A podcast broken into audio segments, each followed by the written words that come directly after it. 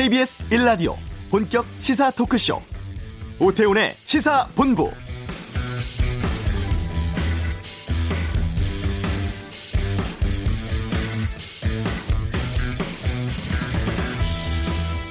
조금 오래된 이야기를 하겠습니다. 긴급조치라는 강제 명령으로 국민들의 눈과 귀를 틀어막던 시절인 1974년 10월 24일. 세종로 동아일보사 편집국에서는 젊은 언론인 200여 명이 민주사회와 자유국가 발전을 위한 자유 언론은 어떠한 구실로도 억압될 수 없고 누구도 간섭할 수 없으며 어떠한 압력에도 굴하지 않고 자유 언론 실천에 모든 노력을 다할 것을 선언합니다. 이분들은 이후 직장을 잃고 거리로 쫓겨나서 40여 년이 넘도록 해직 언론인으로 지내면서 언론 자유를 위해 애써주셨습니다. 몇몇 분은 세상을 떠나셨고 대부분 백발의 노인들이 되었습니다. 이제라도 더 늦기 전에 오랜 기간 상처 입은 분들의 언론인으로서의 명예를 회복해 드려야 할 때가 아닌가 싶습니다. 오늘 자유언론 실천선언 44주년 되는 날입니다. 오태훈의 시사본부 북미 정상회담이 내년으로 미뤄질 가능성 높다고 합니다. 이번 주 한반도 눈에서 자세히 짚어보겠습니다. 청와대 고민정 부대변인과 함께 이번 문재인 대통령의 유럽 순방 결과에 대해 살펴보는 시간 준비되어 있고요. 2부 아는 경찰에선 강소구 PC방 살인 사건에 대해서 자세히 다루겠습니다. KBS 1라디오 오태훈의 시사본부 지금 시작합니다.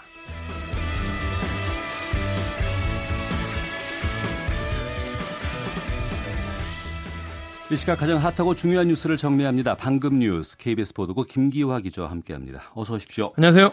조금 전 열려 열린 경제관계 장관 회의에서 혁신 성장 또 일자리 창출 방안 확정됐다고요. 그렇습니다. 먼저 유류세 인하 방안부터 말씀드릴게요. 네.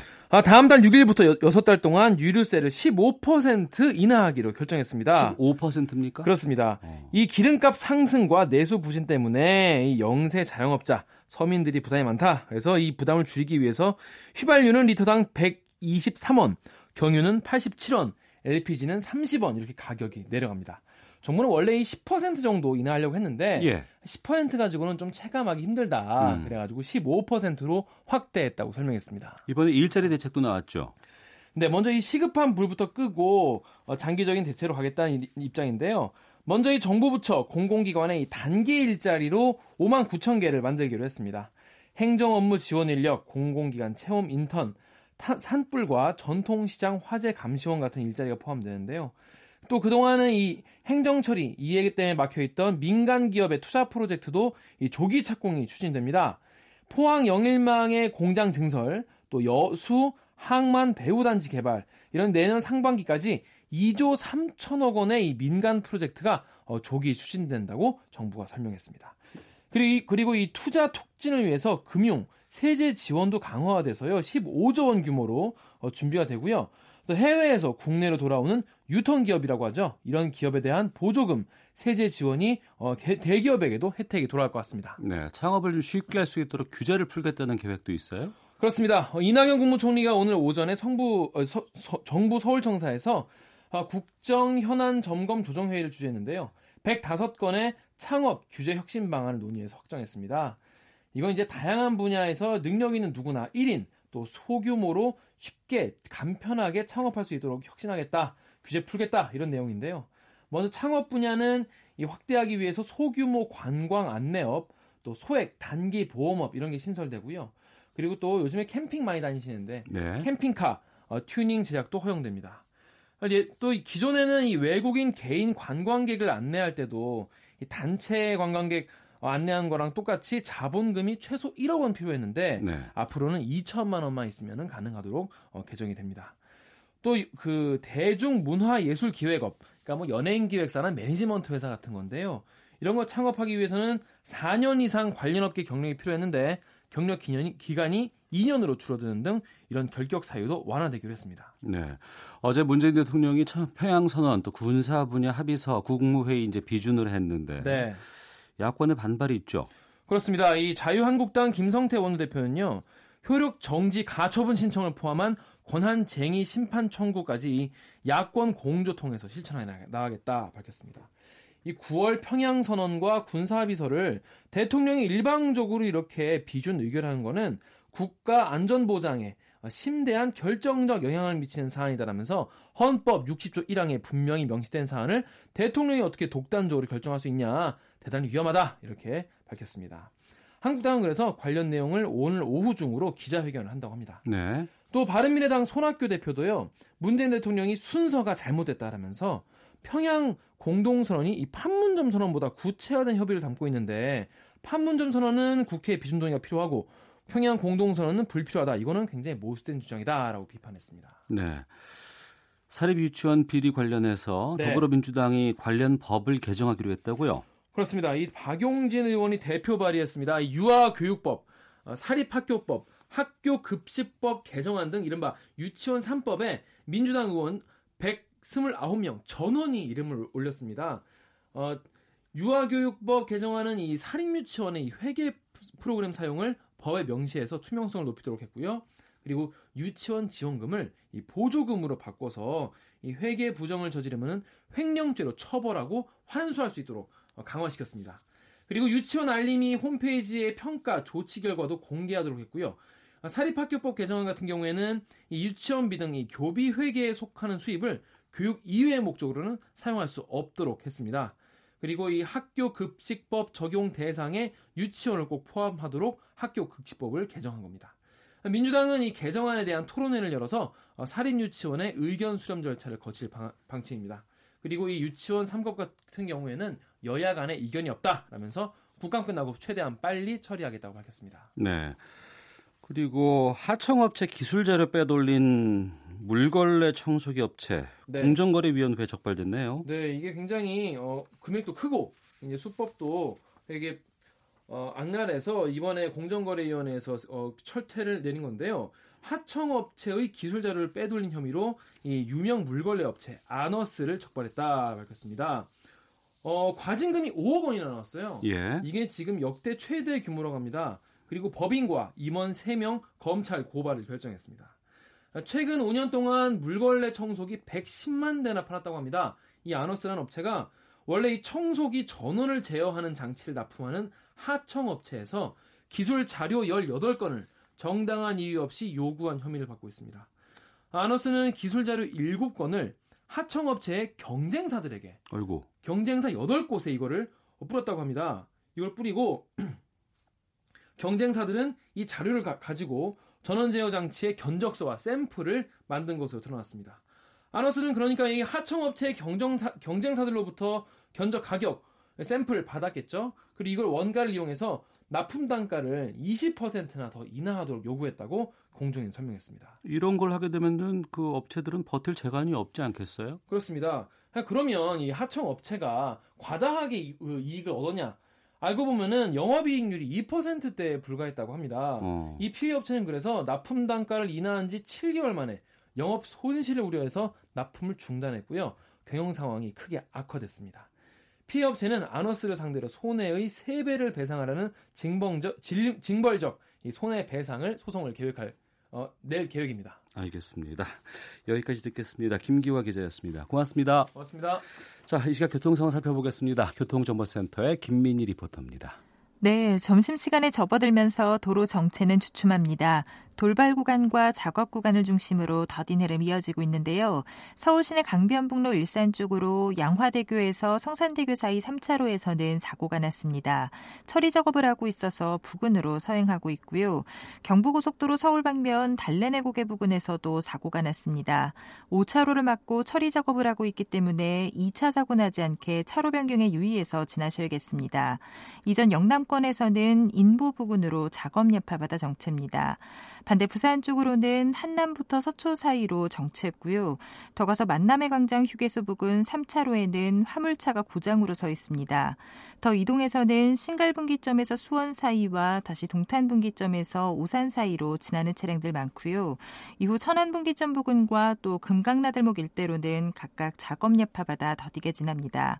그 밖에 경인고속도로 서울 방면 서운분기점 부근 1차로에서도 버스 관련 사고가 났는데요.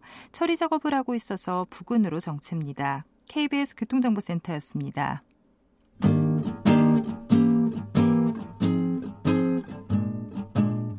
KBS 1라디오 오태훈의 시사본부 여러분의 참여로 더욱 풍성해집니다. 방송에 참여하고 싶으신 분은 문자 9730번으로 의견 보내주세요. 애플리케이션 콩과 마이케이는 무료입니다. 많은 참여 부탁드려요.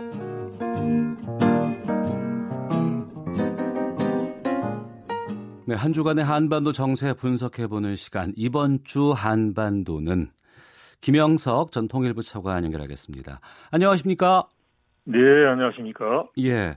2차 북미 정상회담이 내년 초에 열릴 것이라고 존 볼턴 백악관 국가안보 보좌관이 전망을 했는데 네. 어, 백악관이 밝힌 건 처음 아니었어요, 이번이?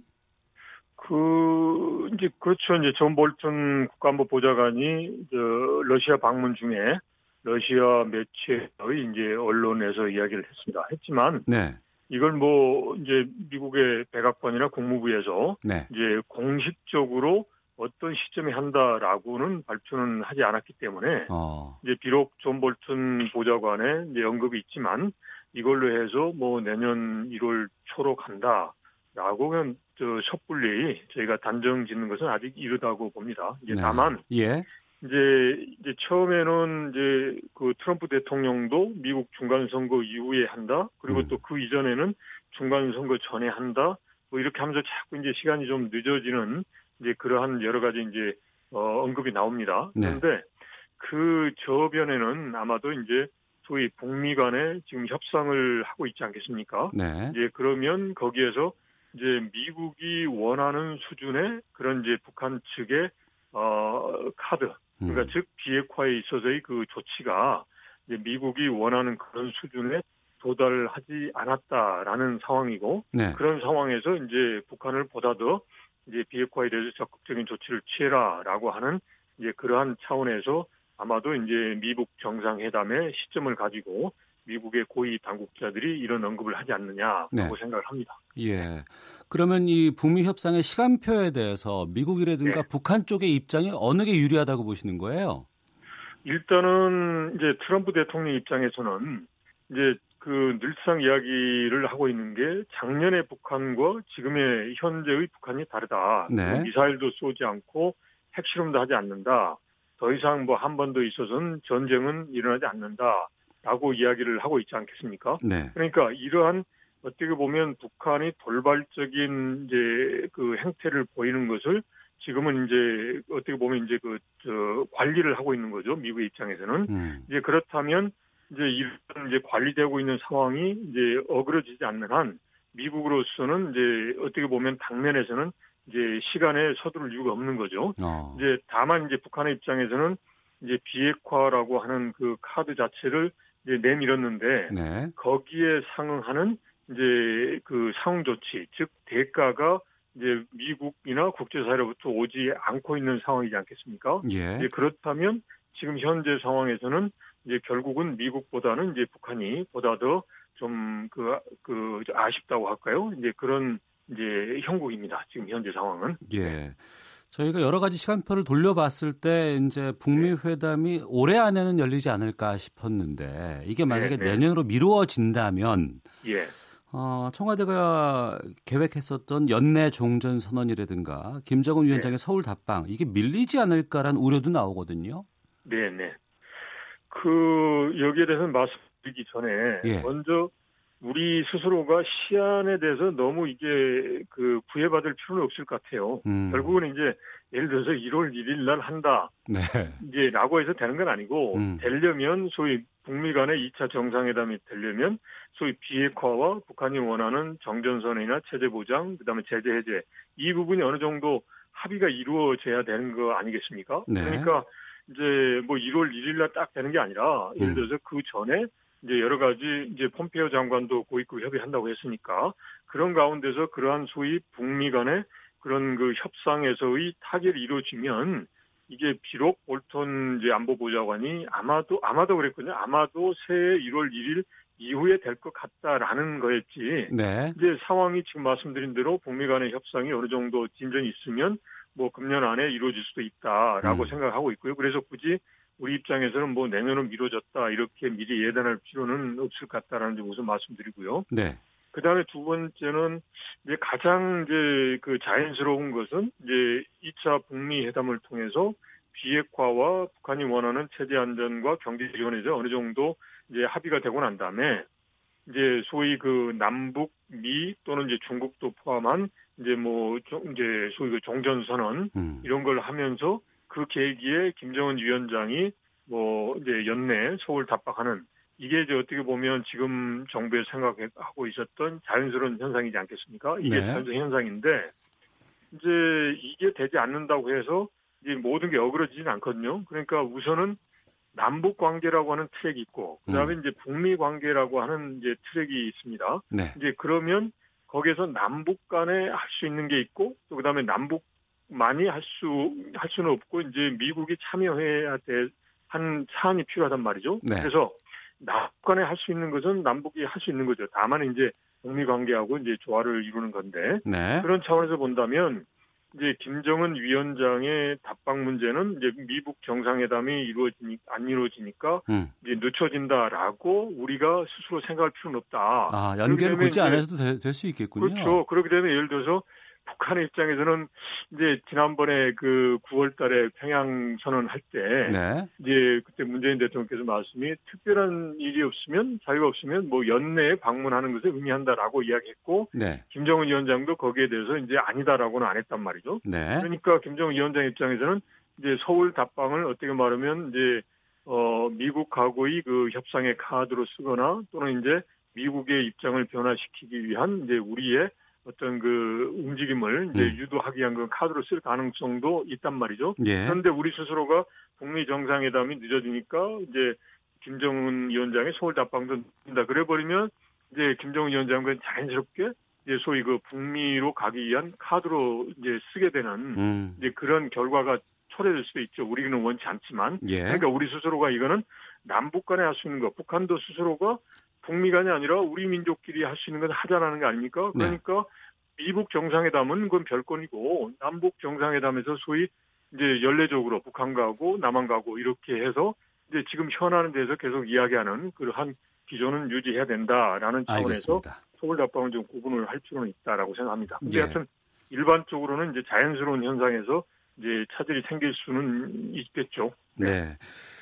요 질문을 꼭 드리고 마무리를 해야 될 것 같은데 폼페이오 네. 장관이 인터뷰를 하다가 이런 얘기를 했어요. 2차 북미 예. 정상회담 날짜라든가 장소는 협의 중인데 네. 나와 북측의 카운터파트와의 고위급 회담이 열흘 안에 있기를 바란다라고 얘기를 했어요. 네, 네. 근데 북측의 counterpart가 누가 될지에 관심이 쏠리고 있다고 하는데 이거 누구로 예상하시나요?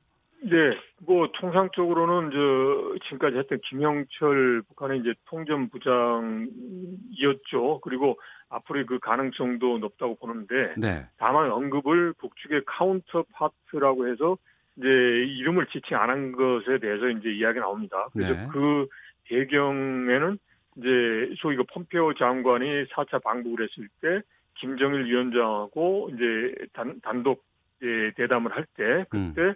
김영철 통전부장 대신에 김여정 이제 그 부위원장이 어 배석을 했단 말이죠. 그래서 아마도 이제 김여정이 되지 않겠느냐라는 이야기를 할 수도 있는데요. 예. 그게 이제 또 하나고 두 번째는 이제 미국으로 온다 그러면 특사니까 음. 특사면 굳이 이제 특정 임무를 이제 전담하는 사람이 아닌 네. 김 위원장의 의중을 밝힐 수 있는 사람이 이제 오면 된다는 말이죠. 그렇죠. 그래서 이제 소위 그 이제 비건하고 최, 최선희 간에 비핵화 협상을 하고 예. 그게 잘 안 되니까 소위 지도자 간에 결심을 하기 위한 특사를 이제 북한이 보낸다. 그리고 음. 그게 필요한 시점이다. 그러면 이제 김영철보다는 김여정이 아. 이제 특사로서 보다 더 이제 그 상징성이 있겠다. 왜냐하면 알, 이제 예. 국제사회가 보는 게 김정은과 김여정은 이제 같은 생각이다라고 생각하는 거니까 알겠습니다. 그런 차원에서 보면 이제 보다 더 김정은 위원장의 의중이 더 강화된 측면이 있다 생각합니다. 네, 여기까지 듣겠습니다. 김영석 네. 전 통일부 차관이었습니다. 말씀 고맙습니다. 네, 네 고맙습니다. 헤드라인 뉴스입니다.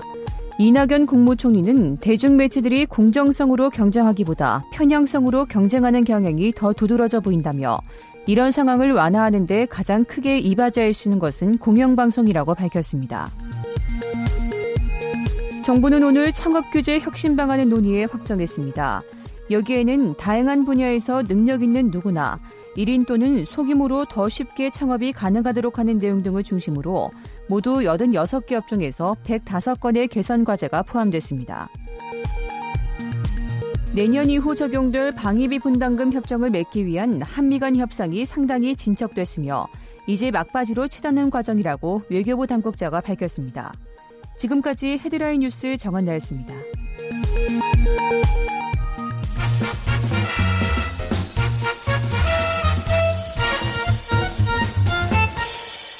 오태훈의 시사 본부.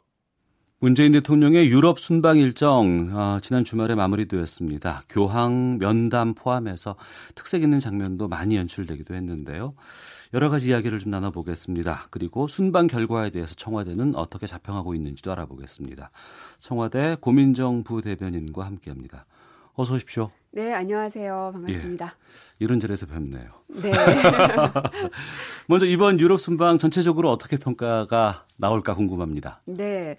어, 일단 유럽 순방의 최대 성과는 아무래도 이 한반도 아시아의 상황에 대해서 정확하게 잘 모르는 유럽의 여러 나라들에게 어, 문재인 대통령의 평화 프로세스가 무엇인지에 대해서 적극적으로 설명했고 네. 또 그에 대한 적극적인 지지를 확보했다는 게 가장 큰 성과라고 볼 수 있는데요. 네. 그래서 이와 관련해서도 문재인 대통령께서는 아, 마치 하늘이 도운 것 같다라고까지 음. 얘기를 하셨거든요. 네. 왜냐하면 저희가 그 순방을 뭐한 일주일 넘게 다녀왔는데 원래는 그 아셈 정상회의 참석이 중심이었습니다. 네. 이제 그걸 가는 김에 이제 인근 나라들도 방문하고 음. 또 정상회의도 하다 보면 수많은 나라의 정상들이 오니까 네. 그때 단독 정상회담도 하는 이런 일정으로 잡았던 건데 어, 오히려 그 안에서 이 한반도의 비핵화 또 평화 프로세스가 얼마나 중요한지 음. 중심 의제로 갖고 왔다는 것만으로도 굉장히 네. 큰 의미가 있겠다라고 음. 보고 있습니다. 예. 그 교황과의 단독 면담은 어떻게 보세요? 네. 어, 굉장히 가기 전에도 이제 교황께서 어떤 대답을 해주실지는 저희도 이제 기대하는 바는 있었지만 음. 알 수는 없는 것이거든요. 네. 그래서 과연 어떤 대답을 해주실까 무척이나 궁금하고 긴장도 되고 초조하기도 하고 했었습니다. 근데 저희가 단독 회담하기 전날 미사를 진행을 했고요. 예, 예. 한반도 평화를 위한 미사를 진행했고 우리말로 하시, 해주시더라고요. 네, 파롤린 추기경께서 집전을 하셨는데 어, 이제 한국 순방단 그리고 문재인 대통령을 위해서 꽤나 긴 문장을 네. 한국어로 하시더라고요. 그래서 일순간 박수가 터져 나왔었거든요. 예. 그러니까 그런 걸 보더라도 어, 이 한국 한반도 평화에 대해서 얼마나 어, 예의주시하고 있는지 그리고 배려를 하고 있는지를 느낄 수 있었고 음. 교황과의 단독 면담 같은 경우도 어, 거의 한 50분, 55분 가량을 진행을 했습니다. 그러니까 꽤 긴 시간 동안 단독으로 면담이 진행이 됐고 그리고 교황님의 말씀은 보통 이게 밖으로 브리핑을 하거나 그러지는 않습니다. 그거 알리면 안 된다면서요? 그렇다고 네. 하더라고요. 그런데 이제 사전에 저희가 이제 양해를 구했고 예. 허락을 하셔서 저희가 이제 그 교황님의 말씀을 그대로 여러분들에게 전할 수가 있었고 음. 그래서 교황님께서 무조건 북한에서 추청장이 오면 무조건 응답을 줄 것이고 어. 나는 갈 수 있다라고 에, 네, 이야기를 예. 하셨잖아요. 예. 그래서 그 단독 회담에 들어가지 않았던 저희 이제 수행원들 밖에서 기다리고 있을 거 아니에요. 그렇죠. 어떤 얘기가 오가는지 모르고 모르고 네. 수행원들과 그리고 기자단들까지도 음. 나는 갈 수 있다라는 워딩을 봤을 때 저절로 탄성이 흘러 나왔습니다. 누가 어. 뭐라고 할 것 없이. 어. 왜냐하면 기대했던 것 이상의 대답이 나왔기 때문에. 근데 이제 일각에서는 구체적으로 일정을 얘기한 게 아닌데 그게 어떻게 가는 거냐라고 또 반문을 하시더라고요. 예. 근데 그거는 그 정상 간의 프로토콜이 어떻게 되는지 알면서도 그렇게 말씀하시는 건지 아니면 정말 모르시는 건지 궁금한데요. 음. 어, 이제 개인 대 개인의 만남에서는 우리 몇 월 며칠에 어디에서 만나자라고 약속하죠. 네. 그래야 약속이죠. 하지만 정상 간의 약속은 그렇지가 않습니다. 음. 보통 이제 정상회담을 할때 어, 한국에 와주실 것을 요청드립니다라는 걸 우리 대통령이 말씀을 하시면 저쪽 정상께서 뭐 가겠다 혹은 갈 것을 어, 한번 검토해 보겠다라는 음. 식으로 얘기를 하지 언제 어떻게 가겠다라고 구체적으로 답하지 않습니다. 네. 그러니까 이, 이 교황님과 문재인 대통령과의 그 대화에서 나는 갈 수 있다라고 답이 나왔기 때문에 음. 그 이후에 구체적인 어, 날짜라든지 그리고 방법 등등에 대해서는 실무 단위에서 조율과 협의가 있어야 되는 부분인 거죠. 음. 그러니까 그 교황청에서의 일정이 저희들이 좀 놀랬던 부분이 네. 뭐 보통 9시에 주로 많이 마- 면담이 이루어지는데 정오에 했고 그 전에 한반도의 평화를 위해서 이런 특별 미사가 우리말로 또 진행이 되고 이렇게 오랜 시간 동안 만남을 가졌다는 것만으로도 교황청에서 한반도에 대한 어, 생각이나 고민들을 많이 하고 있다는 증거 아닐까요? 그렇습니다. 어, 다들 기억하실 겁니다. 세월호 사건이 있었을 때도 교황께서 직접 한국에 오셔서 우리 유족들을 위로해 주셨고요. 음. 아, 그리고 한반도의 평화를 위해서는 어, 그야말로 이제 사랑의 힘인 것이죠. 그게 또 하나 어떻게 보면 종교의 힘일 수도 있고요. 음. 어, 그래서 교황께서도 한반도의 평화를 위해서 늘 기도한다라고도 말씀을 하셨다고 합니다. 음. 그러니까 그만큼 어, 이게 남과 북이 같은 민족임에도 같은 언어를 쓰임에도 불구하고 갈라져 있는 이 상황에 대해서 어, 적극적으로 지지하겠다는 얘기를 교황님께서 해주신 것이고요. 예. 그 선물 같은 것도 주고받는데 보도엔 잘 안된 네. 것 같은데 교황청에서 특별한 선물 주셨다는 얘기 들었어요? 네, 어, 묵주를 선물하기도 하셨고 또 그 가시면류관을 상징하는 것을 선물하셨는데 예. 어, 이제 평화를 상징하는 것이기도 하고 음. 어, 한반도에 일고 있는 여러 가지 갈등과 그리고 어려운 요소들을 헤쳐나가는 것을 그런 선물을 통해서 좀 보여주고 싶었던 게 아닌가 싶습니다. 어. 네. 그러니까는 어, 그 전날 미사를 집전할 때 그 강독 중에서 그런 얘기가 있었습니다. 아, 쉽게 가는 평화는 없다. 늘 음. 평화를 만드는 그 길은 고난의 연속이다라는 그런 류의 말씀이 있었는데 아, 그 얘기를 들으면서 저뿐 아니라 모든 한국 사람들이 아, 마치 우리 지금 현재 한반도를 말하는 것이구나. 음. 어, 작년만 생각해봐도요. 어, 거의 매주 미사일 실험이 있을 정도로 굉장히 남북 관계가 경색되어 있었고 그랬었죠. 위기감이 네. 고조되어 있는 상황이었는데 지금 이만큼 왔다는 것만도 저는 굉장한 어, 진일보한 바라고 생각이 듭니다. 알겠습니다. 이번 유럽 순방에서 이제 여러 나라도 이제 방문을 하고 정상회담을 가졌는데 프랑스 얘기를 좀 해볼게요. 네. 프랑스 정상회담 성과 좀 짚어주신다면. 어, 굉장히 배려를 많이 해주셨더라고요. 어, 뭐 여러 가지가 있겠지만은 일단 그 마크롱 대통령하고 문재인 대통령하고 꽤나 오랜 시간 동안 단독 회담을 산책을 하시면서 진행을 하셨고요.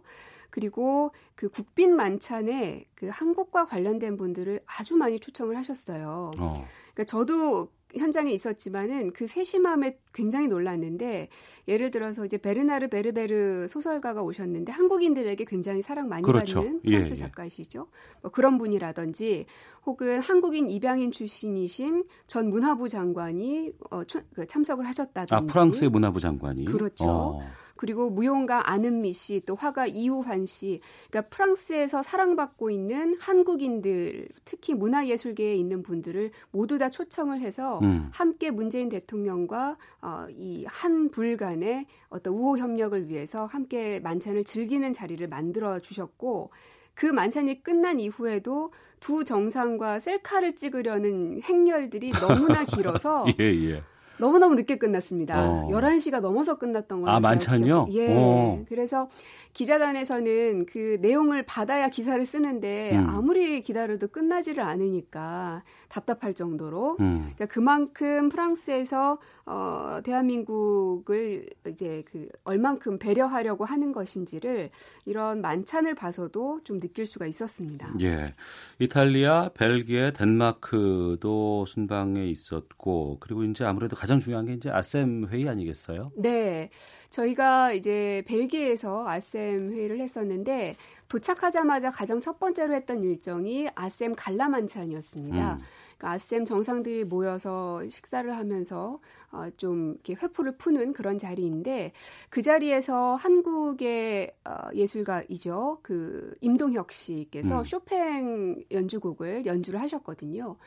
그러니까 아셈의 국가들이 한국 말고도 여러 나라가 있음에도 불구하고 한국 대통령을 배려해서 임동혁 연주가를 초청해서 그러한 곡을 모두가 함께 즐길 수 있게 만들어준 것을 보고 음.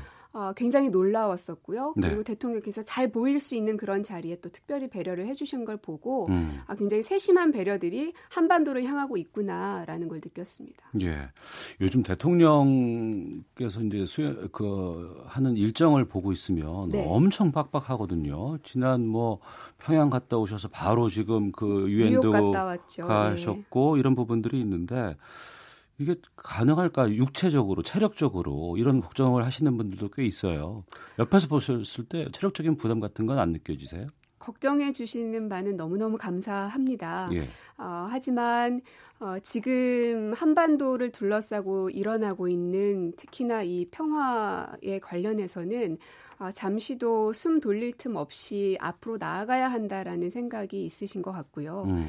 어, 개인의 몸은 힘들지언정 그게 어, 국가는 힘듦을 느낄 수 있는 존재가 아니잖아요. 그것과 무관하게 앞으로 계속 나아갈 수밖에 없는데 개인의 몸이 힘들다고 해서 어, 국정을 뒤로 할 수는 없는 부분인 것 같습니다. 네. 그래서 저희 수행하는 사람들도 어, 대통령의 일정을 하기 위해선 선행도 해야 되고 후속 조치들도 계속 이런 식으로 어, 인터뷰를 한다든지 계속 해야 되는데 어, 뭐 다들 병도 많고요. 어, 약과 병원 약을 달고 다니긴 하지만 예. 한편으로 굉장히 보람이 있습니다. 어. 왜냐하면 어, 나라가 변하고 있다라는 걸 많이 느끼고요. 예. 특히나 해외에 나가면 동포들을 많이 만나는데 그 동포들이 느끼는 체감이 굉장히 다른 것 같습니다. 어. 묻지 않아도 먼저 얘기를 해주시고 예. 내가 대한민국 국민이라는 게 너무나 자랑스럽다라는 이야기를 해주시는데 음. 그 얘기를 듣고는 시차 때문에 힘들어서 일정 못한다라는 얘기를 할 수가 없더라고요. 음, 알겠습니다. 청취자께서 의견 주셨는데요. 이응 비읍 이응 쓰시는 분께서는 남북관계 개선 적극 지지합니다. 대통령 많이 애쓰셨습니다. 아, 남북관계 개선이 경제 발전으로 이어질 것이라고 생각합니다. 라고 의견 주셨고 4531님께서는 의미가 있다라는 두루뭉술한 이야기 말고 현 정부가 원하는 구체적인 답변이나 실질적인 소득이 있었는지도 궁금합니다. 라고 의견 주셨습니다. 어, 이 부분도 좀 질문 드릴게요. 네. 평양 공동선언이라든가 남북군사 합의서를 비준한 것에 대해서 어, 보수 야당의 반발이 계속되고 있거든요. 자유한국당 쪽에서는 대통령 결정에 위헌 소지 지적하고 이제 법적 대응 카드 검토하고 있는데 여기에 대해서 청와대 입장도 좀 소개해 주시죠. 어, 위헌이라는 이야기를 하셨는데 어, 일단 이 남북 합의서 비준은 헌법 적용 대상이 아니다라는 걸 명확하게 음. 말씀을 드립니다. 아, 판례가 다 있습니다. 어, 그러니까 97년에 헌법재판소의 결정문이 있고요. 그리고 99년에 대법원에서 판결한 판례가 있는데 어, 그것을 봐, 아, 보면 어, 당시 91년에 남북 합의서가 체결된 바가 있었는데 이 남북 합의서를 설명을 하면서 이 남북 합의서는 한민족 공동체 내부의 특수 관계를 바탕으로 한 당국 간의 합의로서 남북 당국의 성의 있는 이행을 상호 약속하는 일종의 공동 성명 또는 신사협정에 준하는 성격을 가진다라고 명기가 되어 있습니다. 그러니까 어, 당국 간의 합의로 보는 것이고요. 국가 간의 합의로 보는 게 아닙니다. 음. 어, 그러니까 헌법 제 60조 위반을 이유로 들면서 위헌이다라고 얘기를 하시는데 어, 그러기 위해서는 그것이 성립하기 위해서는 국가 간 합의가 되어야 하는데 지금 남과 북은 조금 전에 말씀드렸다시피 한민족 공동체 내부의 특수관계를 바탕으로 하고 있습니다. 그래서 어, 그 남북관계 발전법이라는 게 2005년에 제정이 되는데 예. 그 법에 보면 북한은 통일을 지향하는 과정에서 잠정적으로 형성되는 특수관계다라고 정의가 내려져 있습니다. 음. 그렇기 때문에 위헌이라는 것은 헌법의 적용 대상이 되어야 위헌이 되는 것인데 헌법의 적용 대상이 되지 않기 때문에 네. 위헌이라는 말도 틀린 말이 되는 것입니다. 음. 자, 오태훈의 시사본부 청와대 고민정 부 대변인과 함께하고 있는데요. 최근에 그 청와대 내부 인사 사칭에서 사기치는 사람들이 있다. 뭐 이런 얘기 때문에 이걸 지적하고 대통령께서도 이거 문제 삼아야 된다라고 얘기하신 부분이 네. 있어요. 네. 그래서 얼마 전에 대변인께서 이제 브리핑도 하셨는데 네. 어, 이제 굳이 지금까지 그런 어떤 어, 사칭을 통해서 사기 행각을 벌이는 것들을 뉴스를 통해서 많이 보셨을 겁니다. 음. 비단 뭐 청와대 인사들을 사칭할 뿐만 아니라 다른 사람들도 근데 이제 특히나 최근 들어서 청와대에 있는 어, 몇몇 분들을 사칭하는 이런 사기상 그 행각들이 자꾸 보이고 있는데 이것을 짚고 넘어가는 이유는 더 이상 그 선량한 국민들이 피해를 봐서는 안 된다라는 것이고요. 그리고 또 하나는 어, 청와대에 근무하는 그 어떤 비서관이든 행정관이든 어, 그러한 사항에 정말 어, 그 위배되는 사, 사람이 있을 경우에는 음. 아주 가차 없이 어, 징계든 어떤 조치를 내릴 것이고 현재까지는 그런 것이 전혀 없다라는 것을 국민 여러분들한테 말씀을 드림으로 인해서 더 이상 그런 피해가 발생하지 않게 하고자 함입니다. 네. 그러니까 뭐 많이 바뀌었다고는 하지만 일반 국민들이 보기에 어, 나 청와대 누구 알아 이러면은 되게 힘 있는 사람 같고. 그러신가요? 아니신 것 같던데. 아, 저 말고요. 아니, 아니 다른 분들도 보면은 네. 글쎄요, 제가 그 전에 이제 바깥에 있었을 때는 음. 저도 청와대라는 공간에 대해서 조금은 위압감을 느꼈었습니다. 음. 어, 근데 제가 여기에 들어오고 나서 글쎄요 동네 주민들만 보더라도 그렇게 생각 안 하시더라고요. 되게 아, 편하게 생각하시고 어. 어, 그래서 그것이 저희 정부의 하나의 성과라고도 봅니다. 예. 그만큼 정부가 많이 낮아졌고 그리고 국민들에게 좀 더 가깝고 친숙하게 다가갔다는 걸 방증하는 것이라고도 생각이 듭니다. 네. 그리고 달라진 것 중에 하나가 이제 기념식이라든가 여러 가지 의미 있는 날의 행사들이 많이 좀 달라졌고 네. 예전에 딱딱하던 곳에서 공연도 좀 많이 있는 것 같고 또 가슴 뭉클한 그런 장면들도 많이 볼 수가 있어요. 네. 탁현민 행정관이 이 역할 상당히 많이 한다고 하는데 주변에서들 뭐 이래저래 뭐 얘기들도 좀 많았고 눈 오면 뭐 그만두신다는 얘기 있는데 어떻게 되세요? 네, 아, 눈이 왔나요? 아, 뭐 설악스네나마 한번 좀 아, 오지 그래요? 않았을까 싶기도 아마 저희 순방 가 있는 동안 그런 네. 것 같은데 글쎄요 뭐 인사권 관련돼서는 대통령의 고유 권한이기 때문에 제가 음. 함부로 얘기할 수 있는 부분은 아닌 것 같고요. 네. 그리고 그런 행사들이 어, 국민들과의 어떤 연결고리를 만들어주는 건 단순한 연출로만 되는 것은 아닙니다. 음. 어, 대통령이 가지고 있는 인간적인 요소 그리고 그 사람의 정치적 지향점들을 어, 국민들과 잘 맞닿을 수 있게 연결만 탁 시켜주면 되는 것이거든요. 네. 그래서 그것이 일각에서는 이제 탁현민 행정관의 어, 연출력이 뛰어나서라고 하지만 어, 저희가 볼 때는 이게 연출돼서 된 게 아니라 대통령의 진심을 그대로 잘 보여주는 것에 불과한데 마치 이게 꾸며진 어떤 쇼라고 보는 건 아닌가 하는 좀 서운함은 듭니다. 알겠습니다. 어, 준비한 질문이 많았는데 시간이 다 돼서 여기서 마치도록 하고 보내드려야 되겠습니다. 네. 청와대 고민정 부 대변인이었습니다. 고맙습니다. 네, 고맙습니다. 자, 1부 여기서 마치겠고요. 2부 아는 경찰에서는 강서구 PC방 살인 사건에 이어서 강서 주차장 살인 사건까지 살펴보겠습니다. 김성환의 뉴스 소다 사우디아라비아 반체제 언론인 자말 카슈크지 살해 사건의 전말 들어보겠습니다. 뉴스 들으시고 2부에서 뵙겠습니다.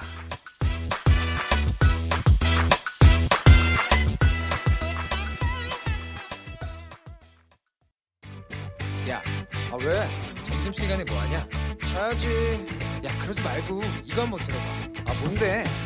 지금 당장 라디오를 켜봐. 나른한 오후 깨울 시사 토크쇼. 모두가 즐길 수 있고 함께하는 시간. 유쾌하고도 신나는 시사 토크쇼. 오태훈의 시사본부. 네, KBS 일라디오 오태훈의 시사본부 수요일 2부에는 전문성과 현장성이 살아있는 고품격 high quality 범죄 수사 토크를 지향하는 아는 경찰이 있습니다. 한국범죄연구소 김복준 연구위원, 전 서울경찰청 범죄심리분석관이신 배상훈 프로파일러와 함께합니다. 두 분 어서 오십시오. 네, 안녕하세요. 예. 억울하고 분한 생각에 분이 치밀어 올랐다. 서울 강서구 PC방 살인 사건 피의자 김성수가 밝힌 범행 동기입니다. 어, 이것에 대해서 국민청원이 지금 100만 명을 돌파했다고 음. 합니다. 그만큼 분노가 지금 상당히 거세고 사회적인 우려도 커지고 있는 상황인데 먼저 업데이트, 업데이트된 사건 이야기부터 좀 정리를 해보죠. 피의자 김성수의 모친이 안 한 일까지 했다고 할 수는 없다면서 동생 공모 의혹에 대해서 직접 반박했다고 하는데 두 분께서는 이 동생 공모에 대해서는 어떻게 보세요? 음, 일단 경찰의 입장은 그렇습니다. 저 이 CCTV를 처음부터 끝까지 전체를 이제 살펴보면 네. 어 그이그저 말리는 현장이 있는데 하필이면 그 이 TV 영상에 나타나는 게 가해자를 말리는 게 아니고 피해자의 허리춤하고 팔을 잡는 게 보이니까 네네. 아 일반 그 그 그 광경을 목격하신 분들은 그 화면만 보신 분들은 아 이거는 형이 범행을 용이하게 하기 위해서 동생이 같이 피해자를 잡고 있다. 음. 어, 이제 이렇게 인식이 된다는 거죠. 네네. 그런데 전체 CCTV를 경찰 입장 그렇습니다. 전체 CCTV를 돌려보면 어, 흉기를 들은 형의 이 그 팔을 잡는 것도 전체적으로 나오고 있고요. 음. 그 다음에 그 형이 그 가해를 하는 과정에서 그 옆을 지나가던 사람에게 같이 좀 말리자고 어, 도움 요청을 하는 게 있다는 겁니다. 음. 그리고 실제로 그, 이, 그 도움 요청을 받았던 그 목격자가 그칼 들고 있으니까 무서워서 같이 말리지는 못하고 바로 1층으로 뛰어내려가서 어, PC방에 있는 여종업원한테 신고해달라고 부탁을 해요. 어. 그래서 사실은 그 사건이 발발하고 나서 첫 신고가 PC방 여종업원이거든요. 음. 그러니까 그 신고는 목격자가 요구해서 신고한 거 맞습니다. 네. 어, 그런 것 등등을 보면 이제 경찰은 이건 공모가 될 수 없다 이제 이렇게 이야기를 하는데요. 어. 뭐 그래도 의혹이 따르고 있기 때문에 뭐 각 그 형제 저 휴대폰도 저 디지털 포렌식으로 복원을 하고 음. 현장에서 피해자의 휴대폰이 아마 지금 없어진 것 같습니다. 아, 그래서 그거를 지금 위치 추적해서 찾아내 가지고 혹시 그 안에서 어떤 그 단서가 나오는지도 어. 살펴보는 것 같아요. 예. 최종적으로 제, 제가 생각하기에는요. 어, 이 사건에 처음 시비가 됐을 때 신고한 게 07시 38분인데 예. 그 신고는 그 피의자의 동생이 했어요. 어. 예, 그걸 따져 본다면 경찰을 불러놓고 공모해 가지고 범죄하는 사람은 거의 없죠. 어. 그래서 저는 그 지금 경찰이 이야기하는데 조금 신빙성이 있다고 보입니다. 예. 회상은 프로파일러. 세 가지 책임 부분이 있다고 봅니다. 음. 첫 번째 부분은 도, 도의적인 책임이죠. 네. 당연히 거기서 참혹하게 어떤 분이 돌아가셨기 때문에 음. 그뭐 거기 현장에 있었던 동생은 당연히 그 도의적인 책임을 져야 되는 거고 지금 교수님은 이제 제일 후자인 음. 법적인 책임. 네. 그러니까 하면 살인 공모에 대한 책임이 있는 거고 음. 이제 그 많은 국민들 중에 또 일부분은 중간적인 거죠. 음. 뭐라고 하냐면 어쨌든 그 상황을 뭐라는 건 두 형제가 아니냐. 음. 그러니까 법적인 책임과는 약간 별개의 책임들. 그러니까 음. 말하자면 어쨌든 그, 그 피해자분하고 형제 둘이 대치하는 상황도 있었을 것이다. 네. 그러니까 그때는 무기를 못 봤다 하더라도 어쨌든 그 피해자가 주의가 좀 흐트러져 갖고 형이 공격에 용이하게끔 음. 그 부분도 분명히 도움을 준 건데 그게 공모는 아닙니다. 그건 뭐 법적인 공모는 아닙니다. 그렇지만은 어쨌든 연동된 의도를 알았느냐 몰랐느냐가 있다고 하면은 공모고 음. 없다고 하면은 그것도 역시 도덕적 책임으로 되는 거지 법적인 책임이 아니는 그 세 가지 책임에서 국민들은 같이 보시기 때문에 그래서 분노를 하시는 것 같고 근데 명확히 지금 여기서 따질 부분은 아니지만은 법적인 책임 부분에 대한 것과 이거는 나눠서 봐야 될 거고 경찰은 제일 세 번째 것을 판단할 수밖에 없는 입장인 거고 네. 그렇다 하더라도 제 입장에서는 조금 성급하지 않았느냐. 왜냐하면 어, 그런 문제 제기가 들어왔을 때 한 번 더 살펴보겠다라는 네. 쪽으로 이제 저 얘기를 했으면은 그 일이 더 커지지 않았을 텐데 음. 그 부분은 좀 아쉽다는 생각이 듭니다. 그 연계해서 이제 두 분께 좀 여쭤볼게요. 그러니까 경찰 초동 대처에 대한 얘기들이 많이 나오거든요. 처음에는 네. 이제 그뭐 칼도 없었다고 하고 이제 중간에 말리고 이제 이 피의자가 돌아갔다고 하지만 음.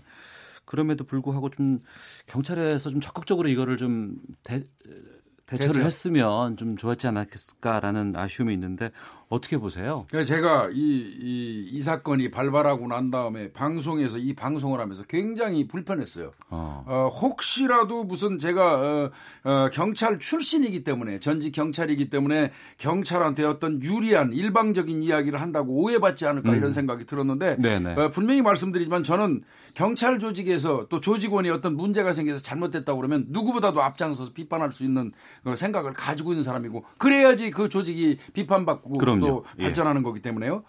이제 이 부분 제가 좀 설명을 좀 드려야 될 것 같습니다.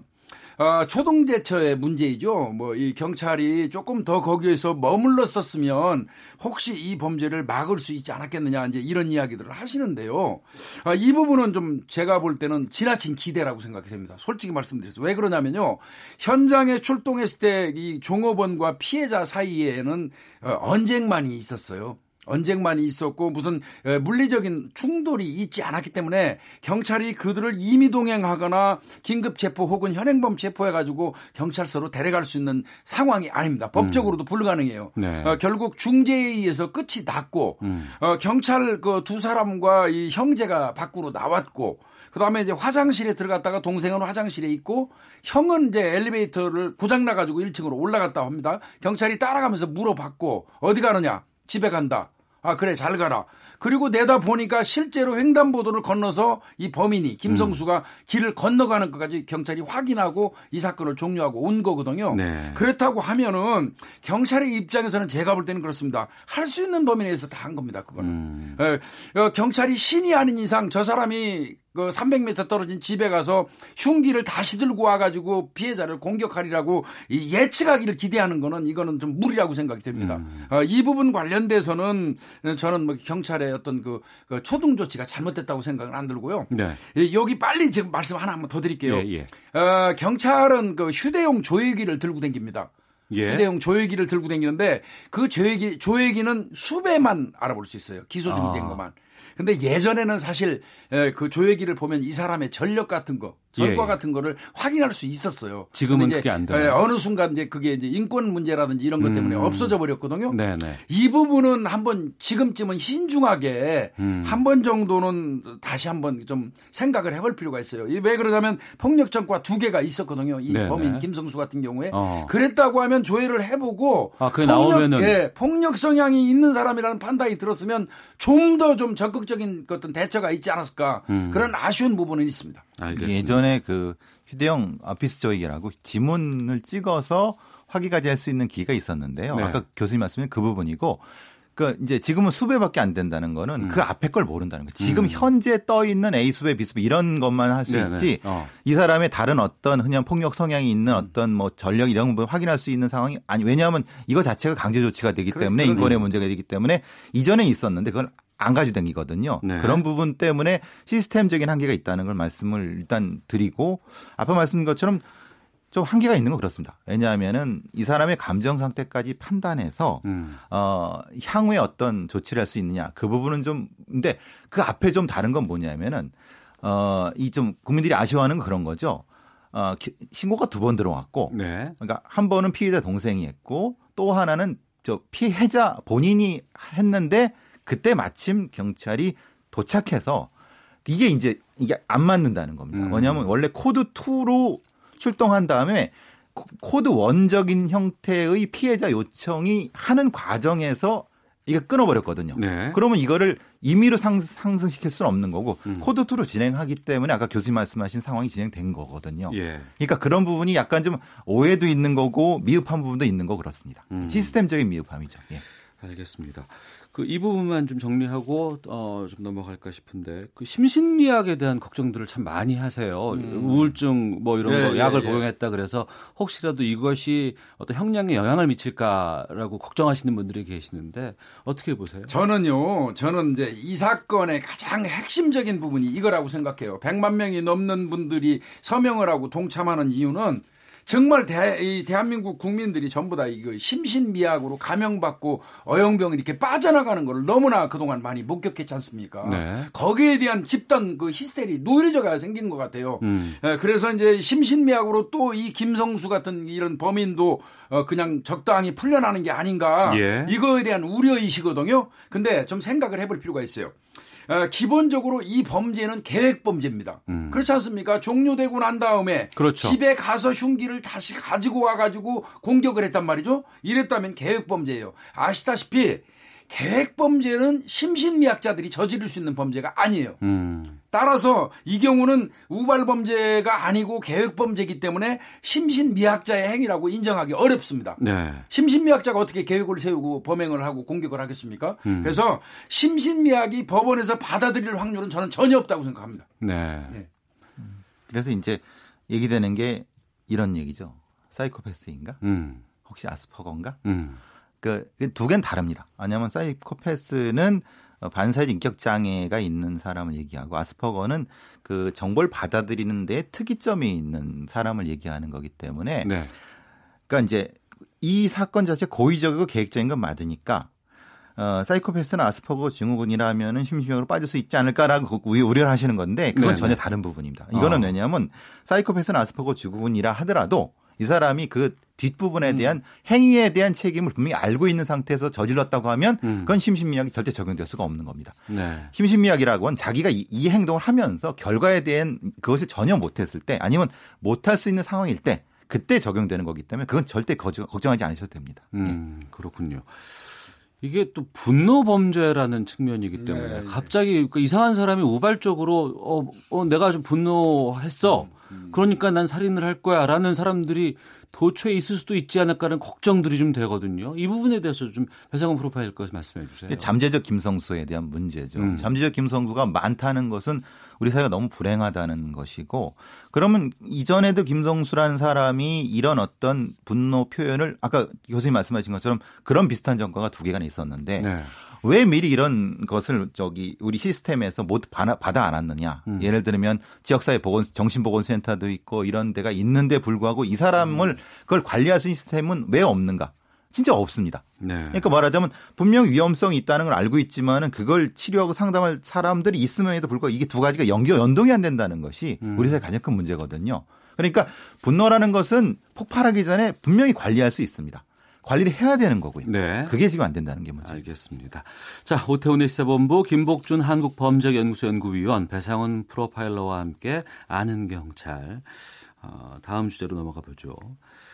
또 분노살인 관련된 것 같은데 이번에는 강서구에서 40대 여성 피살 사건이 있었고 피의자가 잡혔어요. 사건 17시간 만에 잡혔는데 범인은 전 남편이었다고요? 맞습니다. 이 어. 범인은 아마 이제 이 주차장에서 이 발생한 사건이다 보니까 주차장 자체 내에도 아파트 주차장에는 CCTV가 다 있습니다. 다 있죠. 예. 아, CCTV가 자체에 있고 그리고 무엇보다도 저는 바로 검거될 거라고 제가 얘기를 했었는데 음. 그 이유는 주차장에 서 있는 모든 차량의 90% 이상이 블랙박스를 가지고 있어요. 그러네요. 네, 예, 그렇기 예, 때문에 예. 이 범인은 뭐 저는 뭐 순식간에 잡힐 거라고 예측을 했는데 뭐 역시 뭐이 바로 검거가 됐는데요. 음. 이 사람 같은 경우는 막상 이제 그, 이- 그 영상이 뜨니까 그걸 가지고 어, 피해자 딸 네. 그러니까 어떻게 보면 아버지에 대해서 얘기를 하는 격이 돼버렸죠. 음. 예, 확인을 해보니까 우리 아빠 맞다. 네. 아, 이렇게 얘기를 했고 결국 그 사람은 어,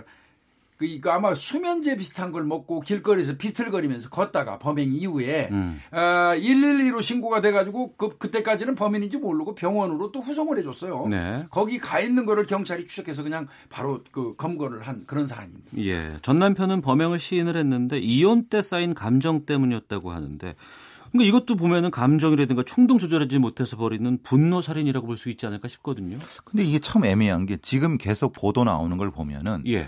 오죽했으면 자기 그, 그 범인의 딸이 예, 예. 그렇죠. 아빠를 이렇게 저 강하게 처벌해 달라고 청원까지 했는 상황이거든요. 예, 직접 올렸다고 올렸다고 하더라고요. 하는데 예. 그래서 이제 그 얘기를 지인한테 물어봤더니 음.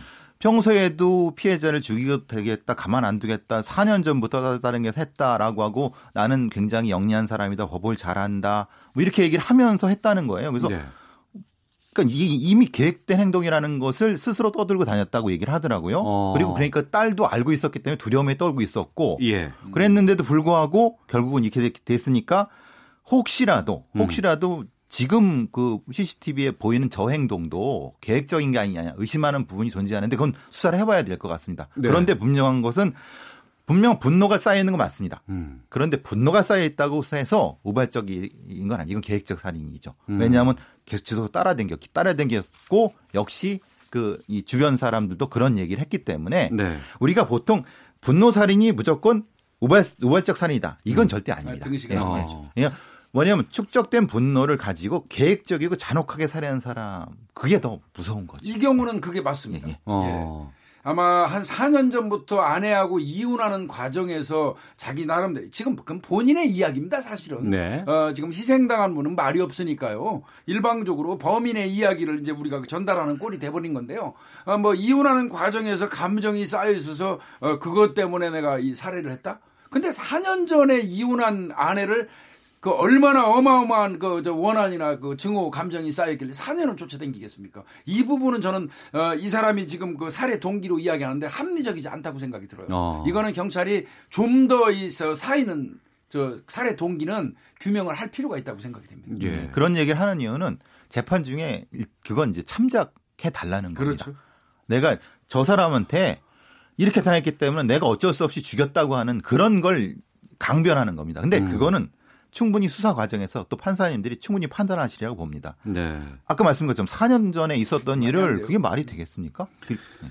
그러니까 이제 지난 21일에도 강남구 역삼동에서 벌어진 일인데 부모에 의해서 정신병원에 입원했다가 무단 이탈한 피의자가 아버지를 폭행하고 어머니까지 흉기로 살해한 혐의가 있었어요. 작년에 벌어진 살인 사건의 44%가 분노에 의한 살인이다라는 통계가 있다고 하는데 이 분노 살인이라는 게 어떤 거고 현장에서 보시기에는 어떤 차이가 있는지도 좀 알려주시면 좋을 것 네. 같아요. 좀뭐저 전문 용어는 우리 저 배 교수님이 해주셔야 되겠고요. 뭐저이 우리 청취자분들이 알아듣기 편하게 말씀드리면 그 이런 겁니다. 대체로 일반인이 일반인들이 이해하기 어려운 이유로 음. 어 무자비한 공격을 하는 사람들이에요. 네. 어 그래서 어, 우리 입장에서는 정상적인 사람들 입장에서는 이해가 안 가지만 근데 사실은 본인은 누적도 뭔가가 있겠죠. 음. 어, 이런 게 이제 이- 이른바 얘기하는 분노살인이죠. 그러니까 말하자면 어떤 이유 때문에 내가 저 사람 때문에 죽였다 했다. 이거는 이게 분노선이 아닙니다. 말하자면은 그거는 그냥 다른 어떤 이유에 의한 거고 여기는 네. 그 이유가 자신의 망상에 있거나 음. 아니면 그것을 이 사람한테 탓을 돌리는 어. 그래서 그, 그, 그만큼보다 훨씬 더 높은 방식으로 잔혹하게 범행을 하는 방식이 분노산이라고 하는 겁니다. 예. 거기에는 전속 살해, 그리고 전속 폭행, 음. 그리고 왜냐하면 왜 이렇게 되냐면은 다른데 문제가 있는데 자기한테 가장 쉬운 부모를 때리고 살해하는 것 때문에 이런 그렇게 분노살인이 거기 들어가는 거고요. 네. 무동기 살인 아니면 묻지마 살인 이런 것도 다 거기에 포함하는 겁니다. 그렇죠. 그렇기 때문에 이 분노 살인을 정확히 인식하셔야 되는 거는 이게 conflict murder 같은 형태가 된다 되는 겁니다. 그래서 네. 우리가 생각하실 분노를 그냥 단순히 화가 난데 그 사람한테 하는 것이 아니라 그냥 무차별 자기 화를 폭발시키는 이렇게 생각하시면 되는 것 같습니다. 중요한 것은 지금 최근에 이런 그 분노 조절 환자라든가 이러한 행태가 계속해서 급증하고 있는 음. 네, 예. 사회라는 거거든요. 예, 맞습니다. 이 원인이 어디에 있을까라는 좀 안타까움도 있고 답답함도 있어요. 원인은 뭐 상당히 많습니다. 뭐 기본적으로 개인적인 성향도 있을 수 있고 뭐 퍼센테이지가 각각 다른데요. 그래도 지금 이제 그 사회 병리 현상을 연구하는 이 범죄 학자들 입장에서 보면은요. 사회적 요인이에요. 사회적인 사회적 요인이 이 상당히 많습니다. 이를테면 어떤 그 양극 양극화에 따른 그 상대적 박탈감. 음. 어, 거기에서 이제 갑을이 나오기 시작하고 갑의 횡포가 생산되고 이러는 거 아니겠습니까? 그런 거. 그 다음에 우리 사회가 어느 순간부터 지극히 무한한 그 경쟁과 속도를 요구하고 있어요. 그 속도를 경쟁과 속도를 미처 따라가지 못하고 탈락한 사람들의 어떤 그 가치관 문제. 예. 그, 그 과정에서 소외되고 뭐 이런 그 사람들의 어떤 불만, 누적. 그 다음에 또 우리 사회의 가장 큰 저 문제점이죠. 소통 창구가 부재한다는 거예요. 음. 예, 이게 이제 차곡차곡 누적되는 요인이 되고요. 어, 이제 하나 더 뭐 보태자고 그러면 어느 순간 피해자와 가해자가 막 이 교체되는 아. 강자와 약자가 교체되는 그런 과정에서 오히려 그 피해자 입장에 있었던 을이 갑의 행세를 하면서 더 이 그 강화되는 현상 음. 어, 이런 거 등등 이제 그 분노 요인으로 이 범죄학자들은 보고 있는 겁니다. 네. 네, 기본적으로 이 방화의 유를 보면은 이걸 정확히 알 수 있다고 합니다. 그러니까 방화는 그 사회의 분노 범죄의 척도라고 얘기를 합니다. 아, 그래요? 불- 불을 지르는 불을 거. 지르는 어. 거. 그러니까 불은 뭐냐면 흔히 말하는 사람한테 이 화를 내지도 못하는 사람이 음. 물건에 대한 불을 지르는 사실은 그거 물건을 소유하고 있는 사람이라든가 그걸 그래 점유할 수 있는 사람을 공격하는 그래서 방화 범죄율을 보면 그 사회가 분노가 얼마큼 높은가를 알 수 있는데 네. 우리는 상당히 높습니다. 어. 그것은 또한 그거를 분노를 줄일 수 있는 사회 시스템이 부재하다는 것도 마찬가지. 소통도 마찬가지죠. 그러니까 사회적인 요인이나 시스템 때문에 그런 음. 일들이 발생한다는 것을 뭐 10분 이해한다고는 하더라도 문제는 그런 사람들 때문에 일반인들이 걱정이 되고 그렇죠. 내가 또 당하지 않을까라는 그 부분들이 좀 있습니다. 예. 거기에 대해서 어떻게 해야 될까라는 기본적으로 분노 범죄자는 재범 누범이 많습니다. 음. 그래서 재범 누범 이런 문, 폭력성 범죄 재범 누범에는 관리 시스템이 반드시 들어가야 된다는 관리 시스템이. 예. 왜냐하면 아까 말씀드린 건 관리가 안 되기 때문에 그 분노가 계속 축적돼 갖고 폭발할 때까지 가는 겁니다. 아. 그래서 잠, 김성수가 많아지, 많아지는 거죠. 그러니까 7240 쓰시는 음. 분도 그 의견 주셨네요. 문제는 엉뚱한 사람들을 그 대상으로 하는. 범죄가 발생한다는 거죠. 그러니까 분노 범죄 피해를 보신 분들은 정말 운이 없는 거예요. 그 분노 범죄를 저지를 범인은 언젠가는 범행을 할 사람인데 하필이면 그 사람이 범행하는 시간대에 내가 그 옆에 있었던 겁니다. 그러니까 말입니다. 예, 이게 이제 분노 범죄에서 억울한 부분인데요. 이거는 이제 아까 말씀하신 것처럼 무동기 범죄라든지 이제 뭐 이런 가구도 연결이 되는데 음. 예, 사실 이제 일본에서 좀 교, 저, 교훈을 찾을 것 같아요. 네. 2000년대 초반에 그 일본에서 이제 예, 토리마 리켄이라는 범죄. 즉 말하면 이게 무동기 범죄인데 예, 해석하면 길거리 악마, 음. 길거리 마귀 뭐 이런 의미입니다. 그냥 지나가는 사람 마구잡이로 폭행하고 하는 그 무동기 범죄를 얘기하는데 그래서 일본의 이제 그 범죄 사회학자들이 연구를 해보니까 결국은 그 시대의 일본도 이 버블 경제에 따른 양극화 현상이었어요. 어. 예, 그래서 소통 창구도 개발을 하고 공론회장도 많이 구축을 했고 결국은 사회학자, 심리학자, 범죄학자가 전부 뭉쳐서 대안을 만들었습니다. 많이 머리를 맞대고 좀 예, 해결해야 예. 되는 그래서 우리나라도 아닐까. 지금은 그런 시기로 가야 돼요. 알겠습니다. 자, 김복준 한국범죄연구소 연구위원 배상훈 프로파일러와 함께 아는 경찰 함께했습니다. 두 분 말씀 고맙습니다. 고맙습니다. 헤드라인 뉴스입니다.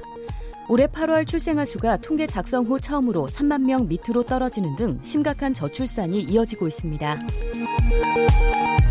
다음 달 6일부터 6달 동안 유류세가 15% 인하됩니다.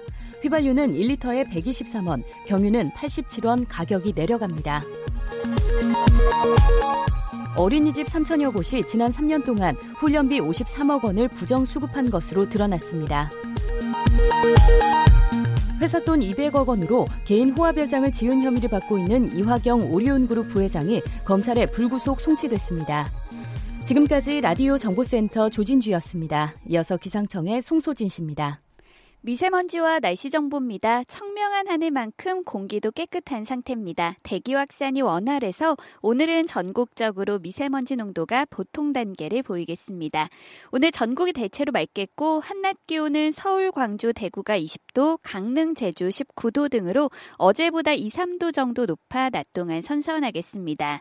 내일도 맑은 가운데 오늘과 비슷한 기온을 보이면서 일교차가 크게 벌어지겠습니다. 또 오늘 밤부터 내일 아침 사이에도 내륙을 중심으로 안개가 짙게 낄 전망입니다.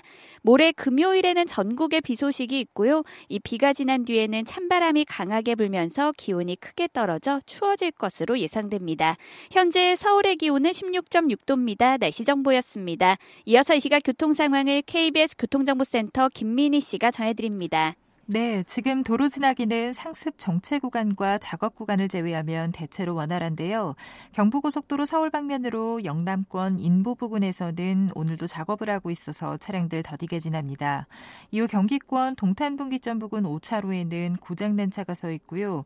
더 가서는 수원 부근으로 속도 줄입니다. 죽전 휴게소 부근으로는 작업을 하고 있어서 신갈분기점부터 서울요금소 사이로 정체 심합니다. 서울 외곽순환고속도로 판교에서 구리 쪽으로는 성남요금소에서 서하남 사이로 여전히 차량들 더디게 지나고 있는데 송파 부근 5차로에는 고장난 차가 서 있습니다. 서천 공주간고속도로 동서천 쪽으로 서부여 부근 2차로와 갓길에서는 사고 처리 작업을 하고 있습니다. 그 밖에 서울시내 강변북로 구리 쪽으로 이번에는 원효대교 부근 2차로에서 사고가 났습니다. 처리 작업을 하고 있어서 성산대교 부근부터 차량들 더디게 지납니다. KBS 교통정보센터였습니다.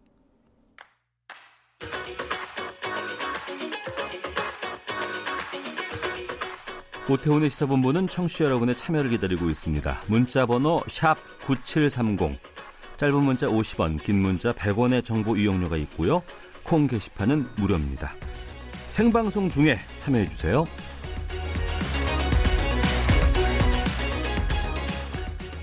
아, 지난주 월요일이었습니다. 저희 프로그램에서 유시민 작가의 정계 복귀 여부 관련해서 대권 앞에 장사 없다 이런 코멘트를 날리셨고 이렇게 며칠 동안 포털을 도배하다시피 됐는데요. 정치 비평의 달인 발언만 하면 뉴스가 된다. 사집 가수 저희 시사본부에서 어렵게 고정으로 모시게 됐습니다. 정두원 전 의원을 매주 전화로 만나보겠습니다. 안녕하십니까? 네, 안녕하세요. 예. 저희 고정으로 되셨으니까 짧게 소감 한 말씀 부탁드리겠습니다. 제가 좋아하는 프로에 나오게 돼서 기쁘죠. 아유, 고맙습니다. 네, 불러줘서 감사합니다. 예. 저희가 스탭들끼리 회의를 좀 했어요. 그 코너 네. 제목을 뭐로 할까 하다가 정한 것은 그 표기와 발음이 다를 수도 있을 것 같은데 정두원의 시사점, 네. 정두원의 시사점 이렇게 해서 코너를 정해봤습니다. 어떻게 마음에 드시는지요? 아니 간결하고 재치 있네요. 좋아요. 예. 예. 정두원의 시사점으로 시작하겠습니다. 국정감사 막바지에 접어들고 있는데 전반적인 이번 국감은 어떻게 평가를 하실까요? 글쎄 초반에는 평이하게 출발하나 했더니 중반전 가니까 역시 여야에서 각각 한 방씩이 나왔어요. 예. 취업 문제하고 또 고용세습 문제. 네, 그래서 네. 역시 국감은 국감이다 할 수 있는데 우리가 여기서 놓치지 말아야 할 점은 네. 요새 뉴스 보면은 계속 그 국감에 관한 뉴스들이 쭉 나오거든요. 그러니까 의원들이 열심히 해가지고 유효 펀치, 유효 펀치죠. 네. 펀치를 계속 날리고 있, 있다는 것을 또 우리가 잊지 말아야 될 것 같습니다. 네. 그 야당 쪽에서 지금 채용비리 의혹, 고용세습이라는 것을 이야기하면서 이제 국정조사까지 요구하고 있는데 이 문제는 어떻게 보십니까? 글쎄요, 이제 감사원 감사를 이제 한다는 거거든요. 예. 그래서 그거를 마치고 나서 미진하면은 국정조사 하는 게 맞는데, 어. 어쨌든 감사원 감사가 좀 신뢰 문제는 있어요. 예. 옛날 4대강의 예를 보면은 뭐 정권 때마다 다르게 감사 결과가 나오잖아요. 예. 그러니까 이제 야3당에서 그런 거 저런 거 해가지고 이제 정의당까지 합세해가지고 음. 지금 국정조사 요구를 했는데 제가 볼 때는 국민 여론상 민주당이 거부하기는 좀 명분이 없을 것 같아요. 네. 국정조사 될 것 같은데요. 예. 어제 그 민주당 강원식 의원은 이렇게 얘기를 했어요. 가족이 채용됐다고 곧바로 비리가 있었다고 단정하면 안 된다. 음. 감사원 감사 보고 부족하면 국정조사하면 된다고 했는데 여당 쪽의 입장에 대해서는 어떻게 보십니까? 근데 이게 교통공사에서 시작했지만 지금 서울시 산하공기업 전체가 문제가 되고 또 전 정부 기관의 산하공기업이 다 문제가 되거든요. 예, 예. 심지어는 일반 대기업에서도 벌어지는 일입니다. 이게 어제 오늘의 일이 아니고 예. 오래전부터 쌓여온 그야말로 노동 적폐거든요. 그러니까 음. 이게 그렇게 간단하게 넘어갈 문제는 아닌 것 같은데요. 네. 정의당에서는 그 강원랜드까지 같이 묶어서 하자라고 지금 걸고 있거든요. 예. 이 부분은요. 아, 강원랜드라고 이해할 수 없잖아요. 그러니까 자유한국당에서 지금 강원랜드에 의원들이 지금 걸려 있다고 예. 그거에 대해서 반발하는데 진짜 그거야말로 명분이 없죠. 음. 아, 그거는 진짜 저 자유한국당에서 판단 잘못하는 것 같아요. 네. 감사원 감사가 미진하면 바로 국정조사로 넘어갈 수밖에 없겠다 이렇게 보시는 거군요. 아니요, 저는 동시에 진행될 거라고 봅니다. 동시에. 예. 아, 알겠습니다. 여당이 힘을 싣고 있는 사립유치원 관련해서는 어떻게 보십니까? 이제 이 문제도 이 보육 문제가 역시 뿌리 깊은 적폐가 있어 왔고요. 네. 또 제도적인 허점도 있었고 그래서 이번 기회에 이제 대대적인 수술을 이제 해서 우리 사회가 또 한 단계 발전하는 계기가 될 거라고 저는 봅니다. 어. 정 의원께서 현역 시절에 특목고 폐지 강하게 외치셨잖아요. 네, 그렇습니다. 제 기억, 기억이 나는데. 네. 그런데 이 교육개혁 가운데서도 사학개혁 같은 경우 굉장히 민감하고 좀 저항도 상당히 강하지 않나 싶은데요. 그래서 이제 국민들이 네. 역시 가장 민감하게 반응하는 정책 이슈가 교육 문제예요. 어. 교육 문제는 아주 전 국민들이 전문가 아니니까 예. 그런데다가 또 우리가 여기 많이 고통을 겪고 있고 그렇기 때문에 이 문제는 저항이 있더라도 한, 한 발짝씩 저희들이 이제 나가면서 이제 선진국이 되는 거겠죠. 예. 유치원 3법과 관련해서는 자유한국당에서도 동의를 해줄까요? 아유 당연하죠. 거기는 뭐 지금 이 뜨거운 저 반응, 네. 분노 이걸 어떻게 거기서 저 자유한국당이라고 얘기할 수는 없죠. 같이 음. 갈 겁니다. 네. 각 당의 좀 내부 문제도 좀 여쭙겠습니다. 네. 어제 자유한국당 조광특위 전원책 변호사가 저희 네. KBS 라디오 최강 시사에 나오셔서 촛불은 혁명인데 태극기는 왜 부대냐? 태극기 네. 집회 참가자들을 극으로 모는 것은 지나친 왜곡이다 이렇게 말씀을 했습니다. 네. 이게 상당히 좀 뜨거운 논쟁거리고 저희 KBS 앞에도 지금 대한애국당에서 태극기 부대들이 좀 와서 지금 시위도 하고 계시는데 네. 어떻게 보세요? 그러니까 이제 태극기 부대라고 다 그구는 아닌데 네. 하여간 어떻게 일부 구구적인 주장과 행태가 이제 문제는 있죠. 음.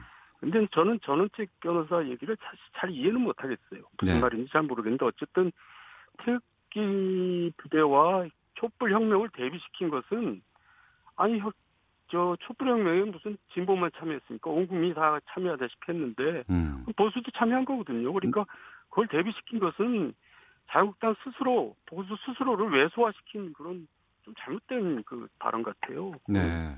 좀 저는 좀 마땅치 않는데요. 음. 그 전당대회를 앞두고 태극기 쪽에서 자유한국당 입당이 늘고 있다는 얘기도 많습니다. 그건 어떻게 판단하실까요?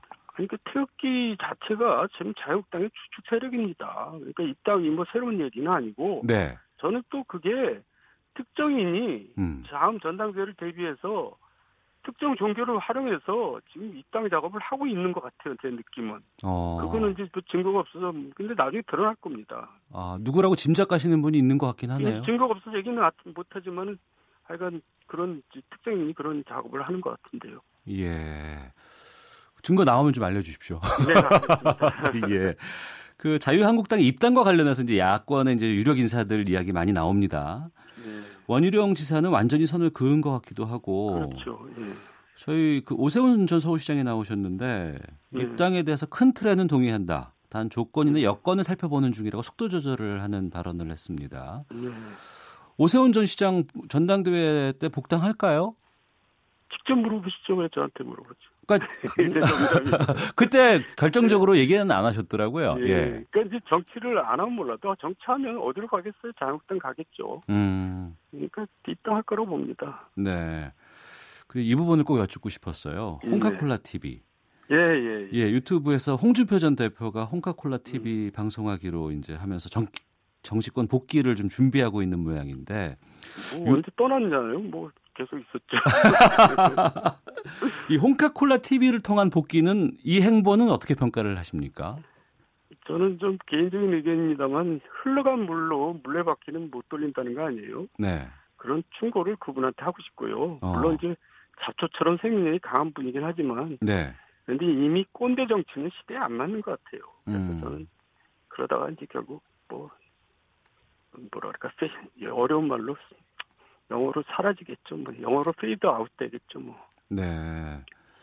그 유튜브 쪽을 상당한 그 기반으로 보수 쪽에서 삼아야 되겠다라는 의지들은 다들 갖고 계신 것 같아요 보니까.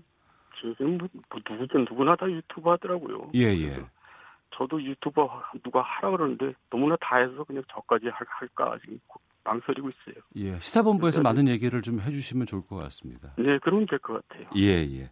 네. 그 통일 이슈를 또 좀 짚어볼게요. 네. 어, 9월 평양 공동선언하고 군사 분야 합의서를 어제 문재인 대통령이 국무회의를 거쳐서 비준을 했습니다. 네. 어, 여기에 대해서 자유한국당 쪽에서는 상당히 거친 반응을 보이고 있고 뭐 가처분까지도 지금 준비하고 있다고 하는데 음. 이 비준 결정에 대해서 어떻게 보시는지도 좀 여쭙겠습니다. 네, 그러니까 야당 쪽 주장은 크게 이제 헌법 위반이라는 거거든요. 예, 예. 헌법 60조를 보면은 사실 상호 검, 저 안전보장이나 상호 원조에 대해서는 저 이제 국회 동의를 얻어라 그렇게 돼 있거든요. 네, 네. 그러니까 사실 헌법상으로 보면은 국회 비준 받아야 될 것 같은데 네. 정부 여당은 법제처 유권에서 받았다는 거 아니에요? 근데 해석도 2007년 때는 동의를 받으라고 돼 나왔는데 지금 다르게 또 해석을 해요. 그러니까 정부 기관이 사실 그렇게 왔다 갔다 하는 건 좀 마음에 안 드는데 네. 어쨌든 저 개인적인 의견은 예. 판문점 선언이 개론이라면 음. 평양 공동선언과 군사 분야 합의서는 강론이잖아요. 그러니까 예. 개론이 국회 비준 절차를 밟지 않은 상태에서 강론이 비준으로 가- 어, 가름한 것은 절차상의 문제가 있다고 보는데 음. 어쨌든 헌법재판소에서 결론이 이제 날 걸로 봅니다. 네. 그때 거기까지 갈 것 같은데요. 예.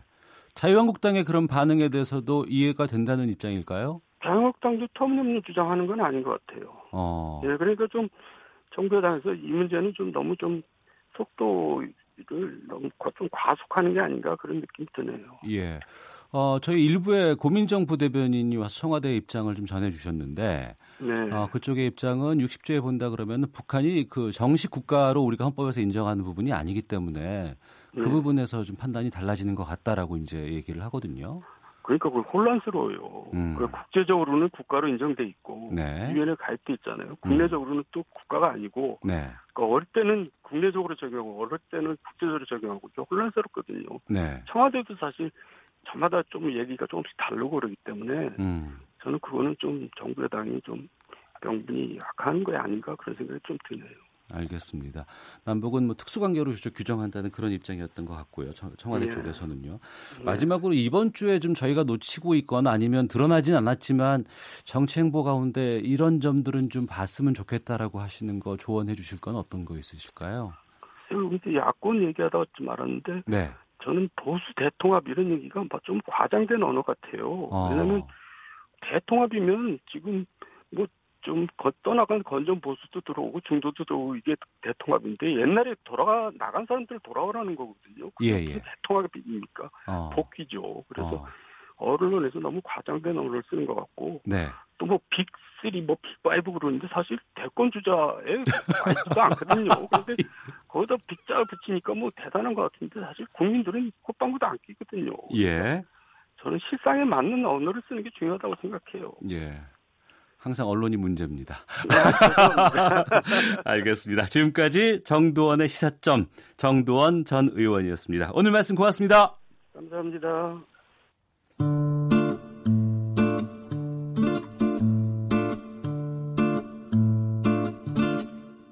오태훈의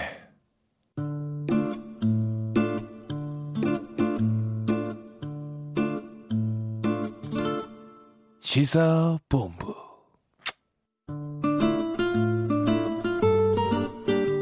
지난 2일이었습니다. 터키 이스탄불 사우디 총영사관에 한 언론인이 이혼 서류를 떼러 들어갔다가 실종이 됩니다.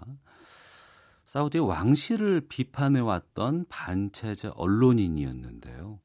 사건 초기에는 단순 실종 사건이라고 생각을 했는데 시간 갈수록 조직적인 암살 사건이라는 증거가 드러나고 있습니다. 김성환의 뉴스 소다 시사평론가 김성환 씨와 함께 사우디 언론인 카슈쿠지 실종 관련된 이야기 나눠보겠습니다. 어서 오십시오. 네, 안녕하세요. 예. 처음에는 이게 그냥 뭐 외신에서 다루는 그냥 하나의 그냥 뭐 사건 이렇게만 음, 판단을 네. 했는데 보도는 계속 나오고 있고 네, 사건이 점점 커져가고 있는. 근데 따라가지를 못하겠어요. 네, 맞습니다. 근데 뭐 거의 매일 매일 아주 쇼킹한 뉴스들이 계속 나오고 있는데 네. 오늘도 사실은 그런 뉴스가 나왔어요. 예. 그 영국 스카이 뉴스가 터키 현지 소식통을 인용해서 보도를 한 건데요. 공교롭게 이 카스쿠지 시신이 발견이 됐다는 겁니다. 그동안에 어디 있는지 잘 모른다고 얘기를 했거든요. 아, 시신 찾았어요? 네, 그렇게 지금 얘기가 나오고 있거든요. 어. 근데 그 시신을 발견한 장소가 굉장히 예민한 곳입니다. 지금 사우디 총영사관죠. 그러니까 이스탄불 주재 사우디 총영사관에서 뭐 사건이 벌어졌다 이렇게 얘기를 하잖아요. 예. 그 영사관 영내에서 발견이 됐다는 거예요. 아, 사우디 영사관 안에. 예. 그러니까 사우디가 이런 문제들에서 일정하게 개입됐다고 하는 사실이 다시 한번 확인됐다고 하는 측면에서 굉장히 이 사건이 커지고 있는데요. 네. 근데 시신은 제가 차마 방송에서 말씀드리기 어려운 상태였습니다. 형체를 거의 알아보기 어려웠다고 하고요. 어, 여러 곳에 시신이 흩어져 있는 정도의 상태였다고 합니다. 네. 근데 이건 사우디 정부의 그동안의 발표 내용과 다르거든요. 어. 이 카슈쿠지 실종 이후에 계속 암살 의혹이 제기가 됐지만 사우디 정부는 우리는 모르는 일이다 이렇게 네. 한 18일 동안 침묵을 하다가 예. 나흘 전에 총영사관에서 보안팀과 몸싸움 끝에 우발적으로 목숨을 잃었다. 우발적이었다. 네, 어찌됐든 영사관 영내에서 음. 숨졌다고 하는 사실을 인정했어요. 이것도 네. 마지못해 인정한 것 같아요. 그러면서 시신을 카펫에 감싸서 현지 조력자에게 넘겼다고 한다. 이렇게 이제 사건 내용을 조사 내용을 발표를 했거든요. 음. 근데 지금 만약에 영사관 내에서 영내에서 그것도 시신이 발견됐다고 하면은 사우디가 뭔가 거짓말을 했다고 하는 얘기가 될 수 있잖아요. 네. 이제 그런 측면에서 그동안에 사우디 정부가 발표했던 내용의 신뢰성이 한꺼번에 확 없어지는 음. 사라지는 일이 될 수 있고요. 그래서 굉장히 좀 충격적인 사건으로 많은 외신들이 받아들이고 있는 상황입니다. 네. 게다가 지금 이게 그 국가 간의 분쟁으로까지 좀 확대가 되지 않을까라는 생각이 들 정도로 여러 가지 지금 시각들이 나오고 있고. 네. 사우디가 있고 또 터키가 있어요. 에르도안 총리는 이걸 또 이용한다 뭐 이런 얘기도 있는데 지금 네, 맞습니다. 이 정- 복잡해요, 사실은. 정리를 좀 해주세요. 네. 예. 그 사건이 발생한 곳이 이스탄불 주재 사우디 총영사관이잖아요. 터키네요. 그러니까. 터키잖아요. 예, 예. 그러니까 터키가 관련돼 있는 사건 내용에 실종 신고를 접수를 했었고 음. 사건 수사를 담당했던 거예요. 네. 그러니까 터키에서 이 사건 내용에 대해서 적극적으로 뭔가 입장을 발표할 수도 있습니다. 음. 그러니까 그 부분은 이해가 될 수 있는 거죠. 그러니까 터키에서는 어, 이번 사건이 사우디 왕세자를 비롯한 왕실 최고위층이 그 배후에 있다. 이렇게 지금 보고 있어요. 네. 근데 사우디 주장은 정반대인데요. 그러니까 아델 알 주바이, 주바이르 외무장관은 무허가 작전이었다 이렇게 지금 설명을 했어요. 음. 그러니까 살해 사건이 있었다고 하는 사실을 인정했어요. 음. 했고 거기에 정부 요원이 가담을 했고 일정하게 개입했다는 사실도 인정했는데 그거는 근데 암살을 조직적으로 계획해가지고 뭔가 죽이거나 이런 게 아니라 시켜서 한 게 아니고 걔들이 어떻게 하다 보니까 된 네, 거야. 몸싸움이. 벌어졌고 예, 예. 그러다 그냥 저 살인 사건이 벌어졌다. 어, 꼬리 자르기로 가겠다. 뭐. 그러니까 그렇죠. 우리는 그것을 지시하거나 음. 뭐 뒤에서 어떻게 하라고 말한 적이 없다. 그러니까 그것은 무허가 작전이었다. 이렇게 지금 주장을 하고 하면서 네. 양측이 막 충돌하는 현상이 발생한 거죠. 예. 어 그래서 사우디 그 동안에 이제 이 사건에 대해서 많은 분들이 어 그냥 어 그래? 카슈쿠지라고 하는 사람이 이름은 나오는데 도대체 사건 배경이, 배경이 뭐야? 이걸 잘 들여다보지 않으신 분들은 아마 사건 전개 과정을 잘 모르실 것 같아서 네네. 간단하게 좀 정리가 필요할 예. 것 같아요. 지난달 28일이었어요. 미국에 망명 중이던 카슈쿠지가 이스탄불 주재 사우디 총영사관을 찾아갑니다. 올해 초에 만난 여성과 결혼을 하려고 했거든요. 음. 근데 결혼하려면 전처와 이혼했다고 하는 이혼 서류가 필요했던 거예요. 네. 그러니까 그 서류를 떼려간 거예요. 음. 원래 사우디 아 사람이었기 때문에. 네네. 그러니까 영사관 측은 되돌려 보냅니다. 어. 왜 서류를 준비하려면 시간이 좀 필요하다 이런 얘기를 했다는 거죠. 네. 근데 터키 정부는 이후에 영사관 측이 사우디 본국과 뭔가가 음. 오고 갔다. 얘기가 오고 가서 어. 암살 작전이 준비가 됐다. 이렇게 보고 있습니다. 네. 그러니까 터키 정부가 파악하기로는 10월 1일을 전후해서 사우디에서 15명의 암살조가 세 그룹으로 나눠서 터키로 들어옵니다. 음. 그리고 영사관에 직결을 한 다음에요. 영사관 감시 카메라, CCTV나 이런 하드 드라이브를 제거하고 하거나 이런 식으로 미리 사례를 모의를 한- 했다고 합니다. 그 2일 날 카슈쿠지에게 전화를 걸어서 방문 일정을, 일정을 확인하죠. 음. 아 이제 준비가 됐으니까 오시면 됩니다. 이렇게 서류. 준비됐어. 오, 오셔요. 이렇게 예, 된거 예. 아니에요? 그렇죠. 예. 다 준비가 됐다고 하는 거니까 영국을 당시 이제 카슈쿠지가 방문을 하고 있었는데 어, 서류를 받으려면 이스탄불로 가야 되니까 음. 급히 이스탄불로 갑니다. 네. 그래서 2일 오후 1시 8분 영사관으로 들어간 뒤에 연락이 끊겨요. 음. 그러니까 약혼녀가 밖에서 기다리다가 아무리 연락을 해도 연락이 없으니까 뭔가 억류가 된 것 같다고 터키 당국에 신고를 합니다. 어. 그래서 터키 정부의 수사, 터키 정부가 수사에 나서게 되는 거죠. 예. 그리고 이제 이게 뭐 시신까지 발견이 됐다는 지금 뉴스가 나올 정도의 상황까지 온 거예요. 예. 근데 결정적인 어떤 증거라고 할 만한 부분이 이제 녹취록이 있다. 살해 당시에 녹취록이 있다. 이 부분이었거든요. 녹취록이요? 예. 어. 그러니까 이집 뭐 애플 워치로 녹음이 됐다는 얘기도 있고 뭐 그렇게 하는데요. 예. 일단 터키 정부가 녹취록을 입수했다고 하는 얘기가 나옵니다. 터키 정부가 녹취록이 있다는 얘기는 하지만 공식적으로 공개하지는 않았어요. 어. 근데 흥미로운 부분은 언론에는 그 내용이 나왔어요. 예. 그러면 터키 정부가 갖고 있는데 언론에 나왔으면 누군가 흘려줬다는 얘기가 될수 예, 있겠죠. 예. 근데 그 내용을 보면은 이게 우발적인 살인 사건이라고 보기 어렵다는 거예요. 음. 그러니까 카슈쿠지가 영사관에 들어오니까 그 요원들이 카슈쿠지를 붙잡고 네. 고문을 하기 시작합니다. 음. 그런 다음에 손가락을 자르는 그런 행위를 벌이게 된다는 거예요. 네.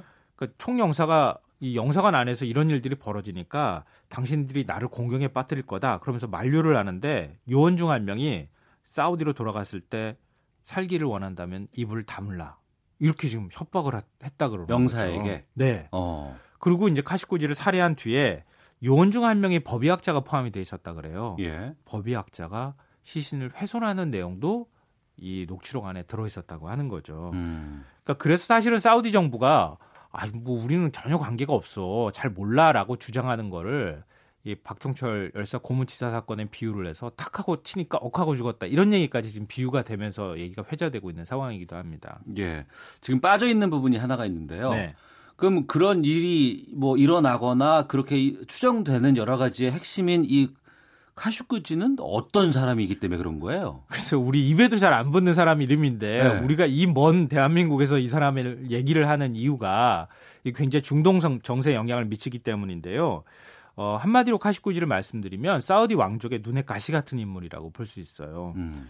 그러니까 사우디 메디나에서 태어난 사람인데요. 굉장히 명문가 자제예요. 그러니까 어린 시절 시절에는 사우디에서 교육받고 한마디로 미국으로 유학을 떠났어요. 네. 미국의 인디애나 주립대를 졸업을 한 다음에 그 해외 특파원 활동을 90년대에는 합니다. 어. 아프가니스탄이나 알제리, 쿠웨이트 뭐 이런 곳들에서 이때 오사마 빈 라덴 아시죠? 예, 예. 한때 테러리스트 어. 리더격이었던 사람인데요. 지금 뭐 그 이제 미국에 의해서 사살이 됐기도 했는데요. 여러 차례 인터뷰를 해요. 아 오사마 빈 라덴과 인터뷰를 한 사람이에요. 예, 예. 오. 그러니까 명문가 같은 이제 사우디의 명문가 자제거든요. 오사마 빈 라덴- 라덴도. 네. 그러니까 같은 명문가 자제로서 친분이 있었던 거예요. 어. 그래 인터뷰를 하고 그 다음에 뭐라 그럴까 처음에는 반서방주의를 내세워서 빈라덴과 같은 노선을 걷다가 예. 빈라덴이 테러리즘으로 빠지면서 서로 어. 간에 이제 척을 지게 되는 거죠. 예, 등을 예. 돌리게 됐고요. 그 이후에 워싱턴 포스트나 뭐 알 아랍 방송국장이나 이런 식의 음. 뭐 여러 언론을 이제 돌면서 언론인 활동을 했는데요. 네.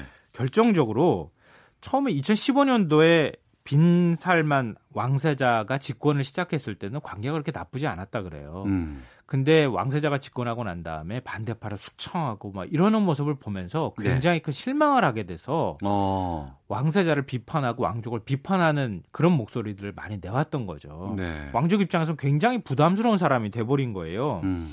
워싱턴 포스트에 쓴 마지막 칼럼, 죽기 전에 쓴 칼럼이 공개가 됐는데 2011년 아랍의 아랍의 봄 사건이 있었잖아요. 우리 자스민 혁명이라고 네네. 부르죠.